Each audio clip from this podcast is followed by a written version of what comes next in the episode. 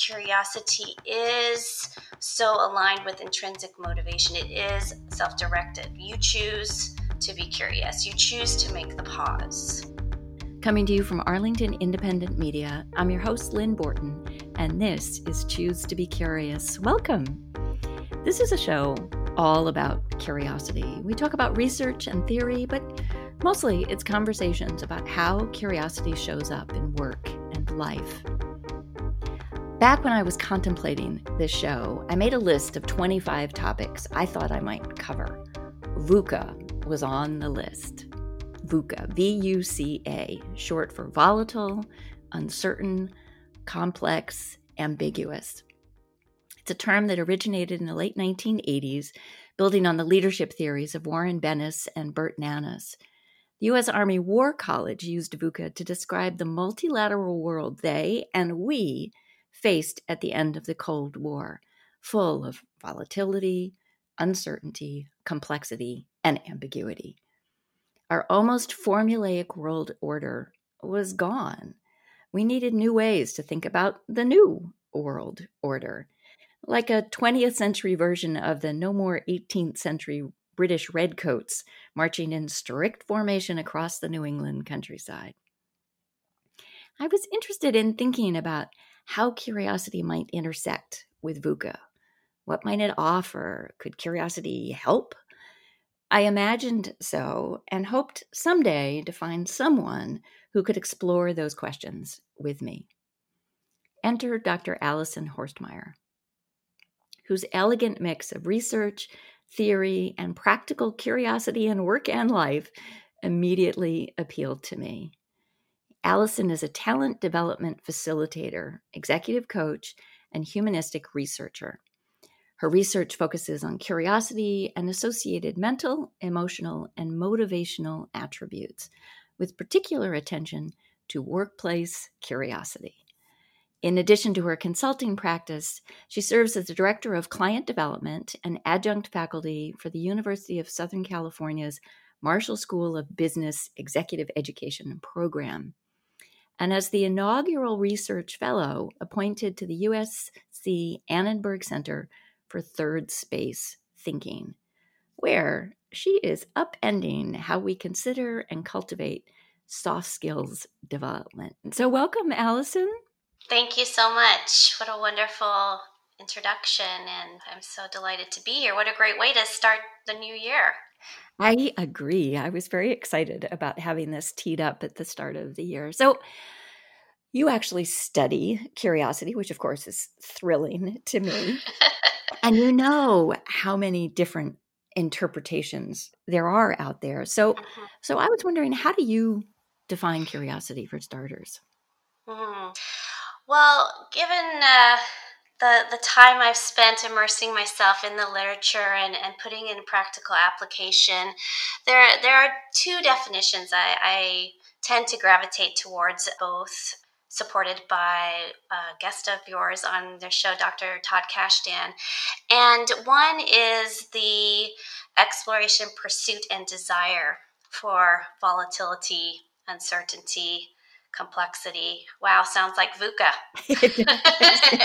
so, isn't that crazy that innate in each one of us is this meta skill to navigate the current environment uh, that we're in? I mean, with the pandemic and the array of changes we are all experiencing, we can't get much more VUCA than what we're in today. But that's kind of reassuring, right? I mean, we're sort of built for these times. I don't know that everybody feels that way, but that's what that definition means. Yeah, absolutely. If we're able to realize that innate within us is this meta skill that catalyzes or empowers other skills such as divergent thinking, reframing. Reframing is such a powerful skill, especially when we are in heightened states of anxiety that catalyzes empathy and, and really leaning in with a learner mindset. Your mindset and your physiology would shift into a place where you are living and embodying really the plane of possibilities. And the plane of possibilities I did not make up. That's Dr. Dan Siegel's work out of UCLA. But but neurologically in our brains, we can make new neural connections until the day we die. You know, that was not believed that was true back in the day, but really you have the capacity for new neural connections based on new experiences to really broaden and build your thought action repertoire.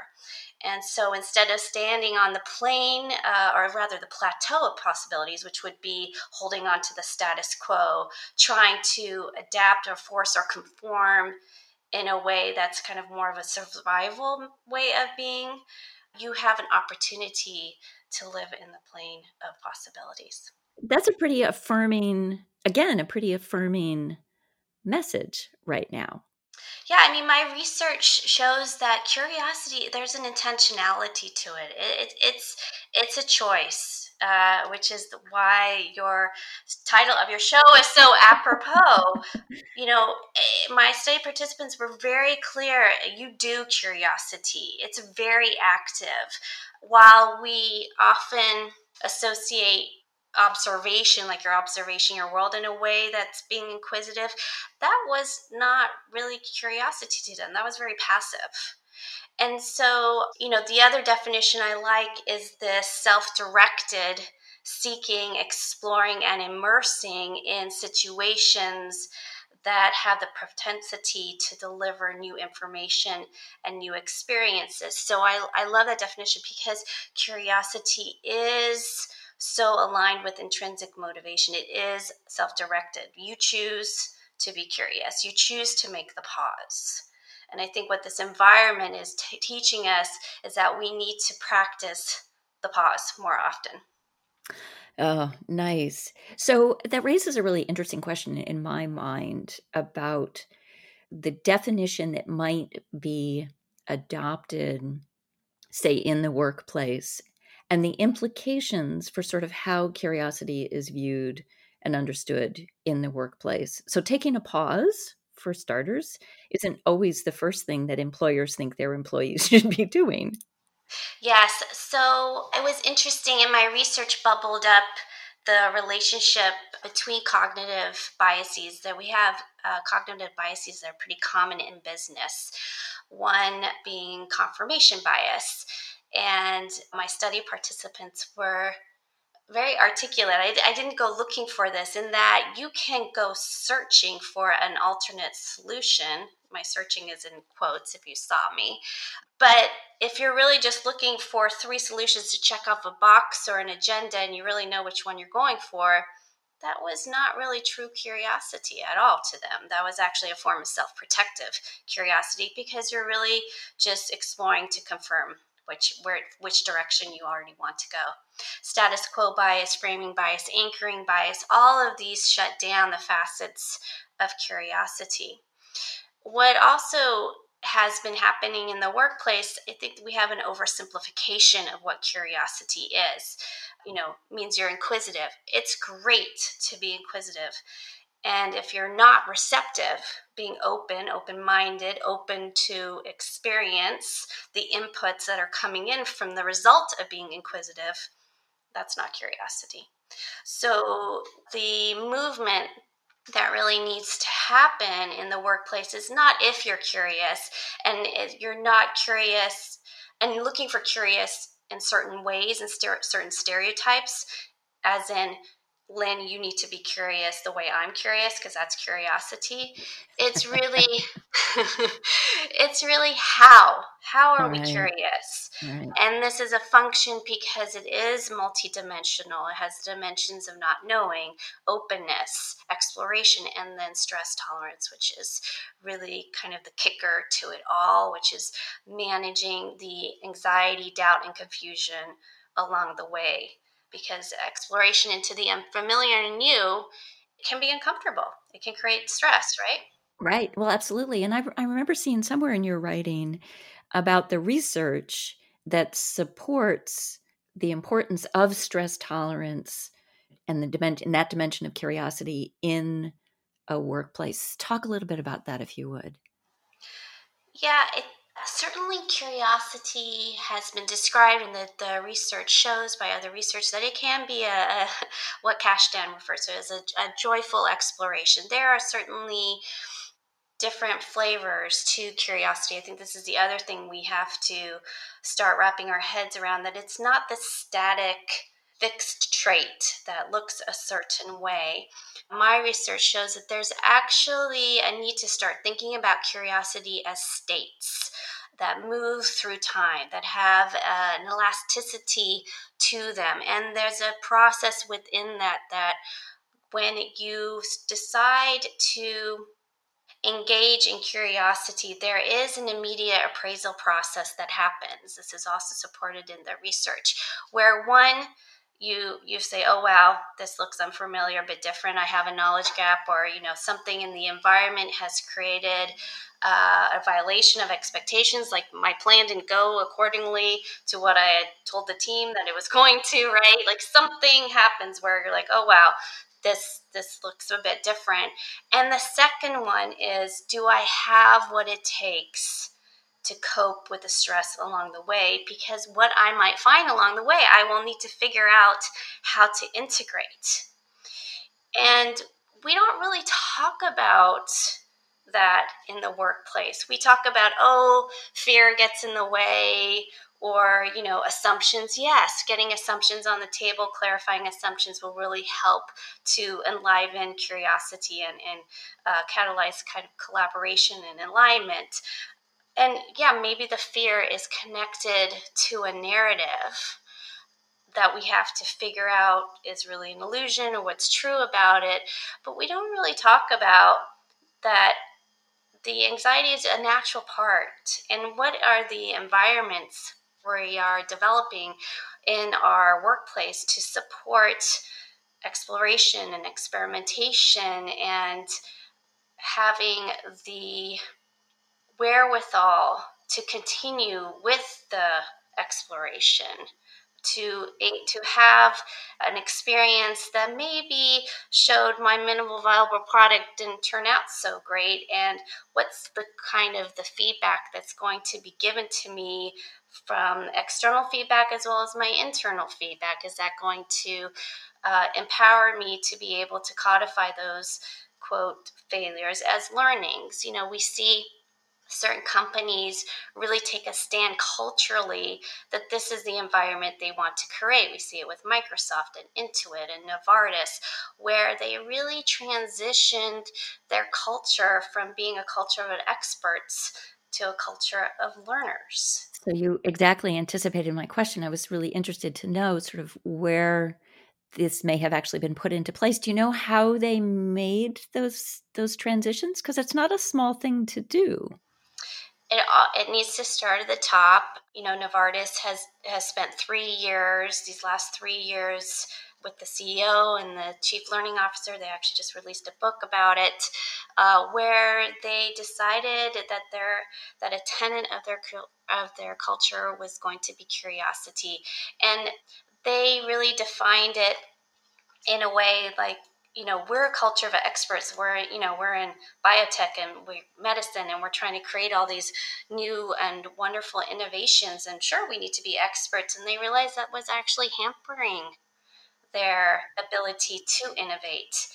And they really wanted to bring in this idea of leaning in with saying i don't know unpacking problems being more inclusive in the ideation and you know those kinds of things i see it with my conversation recently with microsoft where he uh, where he said it was an executive, one of the VPs, where he said, you know, six years ago, I had to know, I had to be an expert.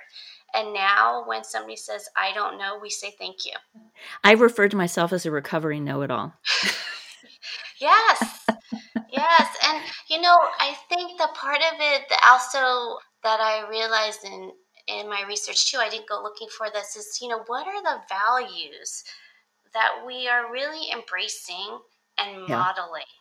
Yeah. Because I can tell you if you're saying that you want curiosity and you understand that it requires a different environment, and then you're modeling, you know, status quo or conforming, you know, trying to control for agreement. I mean, conformity, I get, can be good for certain instances. Certainly, when you're having a beginning of a pandemic and you want people to follow policy and rules because it's safe for everybody that way. Okay, that makes sense. But in the research, conformity can be an anxiety based value because it has an, a negative correlation to openness to change, which kind of makes sense. And it has an inverse relationship to well being. So the more conformity, the lower the well being, which makes sense. If I'm depriving you, Lynn, of your autonomy, your talents, your gifts, your ability, right, I'm unhappy. your competency, right? It's, it's self determination theory in action, your ability to connect with others, you're not going to feel so great emotionally, mentally, physically. So, this is what you call the, the curiosity contradiction that we say we want this, but we don't necessarily create these environments that make it possible, let alone sort of reward or enable curiosity. Yeah, I, I think we see these glimmers, right? These companies are that I referenced earlier, they're not the norm, right? They're, these are the outliers who are seeing that in this VUCA environment, something needs to be different. You know, I didn't conduct the research that highlighted the curiosity contradiction that was from SurveyMonkey and INSEAD. Uh, the researchers conducted a survey of 23,000 employees, which included C suite leaders, and they found that 83% of senior executives said curiosity was encouraged a great deal or a good amount, but only 52% of their employees agreed. And then, while 49% of the C level believed curiosity was rewarded by salary, only 16% of employees agreed. This was also seen two years earlier by Merck, did a two year study across 3,000 workers across 16 industries in US, Germany, and China. 65% of employees reported that curiosity was essential to discovering new ideas, and then almost 60% reported encountering barriers to curiosity. So we we want it and yet we're not really taking the steps to recognize what it is and how it can show up and how to cultivate it and foster yeah. it because it requires such a huge cultural shift and i don't know if companies today are ready uh, to make that to make that shift. well, as we were preparing for this conversation, I mentioned that I'd had this conversation with Matt Cronin at the School of Management at George Mason University some time ago. In the midst of that, he put a pin in this idea that teaching people how to be more uh, comfortable with uncertainty would be one of what he would consider the craft of curiosity. He's written on the craft of creativity and or what we sort of thought of it as what you know Donald Sull would call simple rules, right, of curiosity. So I'm wondering, based on your research, based on your consulting, are there simple rules for curiosity that would help workplaces begin to make this shift? First of all, I love the craft of curiosity. I might have to borrow that. By uh, all means. I love it too. I was like, yes. Yes, that's fantastic. Uh, really sums it up because it is a practice. And even coming back to enlivening it is a, is a practice. In terms of simple rules, you know, I do have an expert learner framework that I use with executives that's has proven to be quite helpful for them. It's a quick way for them to catch themselves. And the expert mindset is the one who leans in to prove they're right, listening to win, listening to fix. It's quite a defensive stance. It's very me, me focused, uh, and, and tends to want to sit in the familiar. The learner mindset, which for folks listening will, will be like, wow, that sounds a lot like growth mindset, but it's growth mindset in action, which is what makes it easy to see the practicality of a growth mindset. The learner mindset leans in to help improve. They're listening with the intention that what I hear changes what I do. With the intention. Doesn't mean you do it, but imagine if everybody listened that way. With the intention that what I hear changes what I do. There the learner is is really big on reflection, like taking time to say, hey, wow, you know, that that didn't work out so great. Why is that? How did I show up to enable that to kind of have a cascade effect of, of negativity or whatever happened in that situation. The learner is also humble and transparent. So you can see it's much more about we. It's very kind of more about how are we going to do this and work together. And so you can just ask yourself, you know, am I showing up as the expert or the learner? When I have executive coaching clients, even recently I had an executive who's in the healthcare industry, really brilliant technologist, doing amazing things. And it was a, a, day where there were a series of fires with his team. And he said, You know what, Allison, at the end of the day, I reflected. I was like, wow, I really did not show up the way we have been talking and what I've been practicing in other ways. And he's, you know, looked at himself and said, Why is that? You know, what were the triggers? What could I have done differently? You know, that reflection is what we see in the literature called intrapersonal curiosity. So, the other thing about curiosity is, is it's not just an external phenomenon. It's it's internal as well which is why it can be so powerful in terms of this connection with uh, soft skills although we you and I don't like that name soft skills. So let's go with essential human skills. How about that everyone? Let's, t- let's That's call good. them that. So really it's about what are you modeling just ask yourself. And for my lovely extroverted friends or the ones that like to drive, like hop in and drive the conversation because they know where it should go, try wait. W A I T. Why am I talking? Ooh. Oh, that's good. and see what happens if you let others engage just might be a slightly different outcome, or maybe it's not different outcome than you intended for it to go, you certainly will have brought people along with you that way. Wow, that's a good one. yeah. And then reframing. Reframing is such a wonderful tool. I was actually just saw a little clip today by Daniel Pink, you know, author of Drive, and he was talking about reframing and uh, in, in, the context of exercise and how you say instead of I have to exercise, I get to exercise. And so reframing the situation in terms of you know what else could be going on here. What's another way to look at this? How how might we approach this aspect of it, or or how how might a competitor of ours actually kill our company. Like start getting creative and flipping things around so you get this multi perspective uh, we're missing so much by not reframing situations. You're you're you're potentially not even uncovering the core issue. Nice. Nice. Well those are great. uh, no i think that'll hold i mean yes always but but um, our time is our time is wearing down. So I want to I want to get to my big jar of wannabe analogies. You oh, up for this? Yes, okay. of course. Speaking of framing, right? Okay.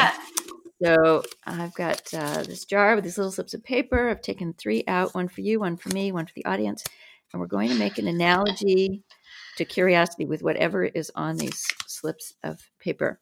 And yours is lotion. How is curiosity like lotion? And mine is mosaic. How is curiosity like a mosaic? So you want to go, or you want me to give it a shot first? Oh, you! I like yours better. Can we switch? we can switch. no, I'm kidding. You go for it. Okay, think about this lotion one. Wow. Okay, okay, okay. mosaic. Um, I'm going to say that curiosity is like a mosaic. Um, well, kind of picking up on what you said in terms of um, being a very intentional thing. That a mosaic takes a lot of different pieces and organizes them um, around an idea, an expression of an idea. So there's a lot of intent and doing involved. And um, in the doing, bring something entirely different out as a product from where it started.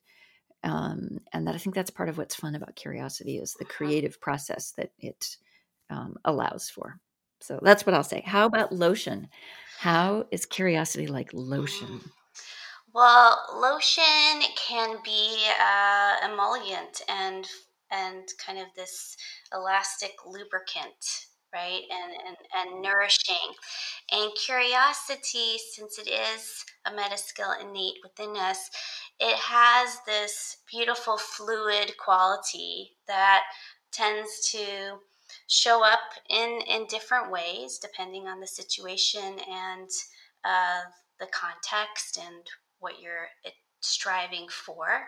And at the same time it's it's able to lubricate these other aspects of you such as your creativity your empathy your uh, being present. I mean we know it's a, a component of mindfulness. And it has a way of really bringing out and nurturing aspects of you that may be dormant because you may have not been ready to explore those yet or have explored situations that would allow those to come forward. So I see it as really kind of being that lubricant to aspects of you that may may have been dormant. I love that. I, am going to think differently about my morning lotion on my hands. oh, I love that. It's now a curiosity exercise. Well, thank you so much for this, Allison. This is wonderful. And I will have links to your work on my website for people as well. Wonderful, wonderful. Yeah, and there's more to come on that. So looking forward to sharing more. You've been listening to WERA 96.7 FM. Check us out online and on demand at WERA.fm. You can hear all my previous shows on iTunes, Apple Podcast, Stitcher, Mixcloud, SoundCloud, and Facebook, all at Choose to Be Curious, or on my website at choosetobecurious.com. I hope you follow me there and on Twitter at choose number two, letter B, curious. I forgot to give you this. Don't forget to send us your coffee analogy, hashtag analogy. Many thanks to my guest, Allison Horstmeyer. Links to her work as well as Todd Kashdan's on my website. Our theme music is by Sean Ballack, and this is Frontrunner by Union Hall via Blue Dot Sessions. I hope you'll join us again next time, and until then, choose to be curious.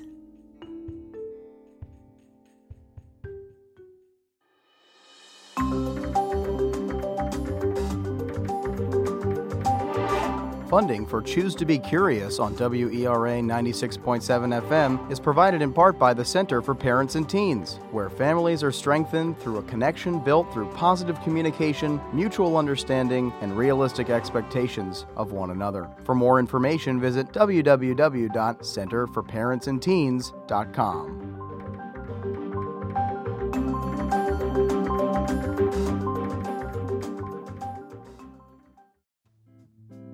Funding for Choose to Be Curious is provided in part by Concentric Private Wealth, where changemakers develop clarity for today and confidence for tomorrow by centering on what matters most, which involves more than just money. More information at www.concentricpw.com. Advisory services offered through Commonwealth Financial Network, a registered investment advisor.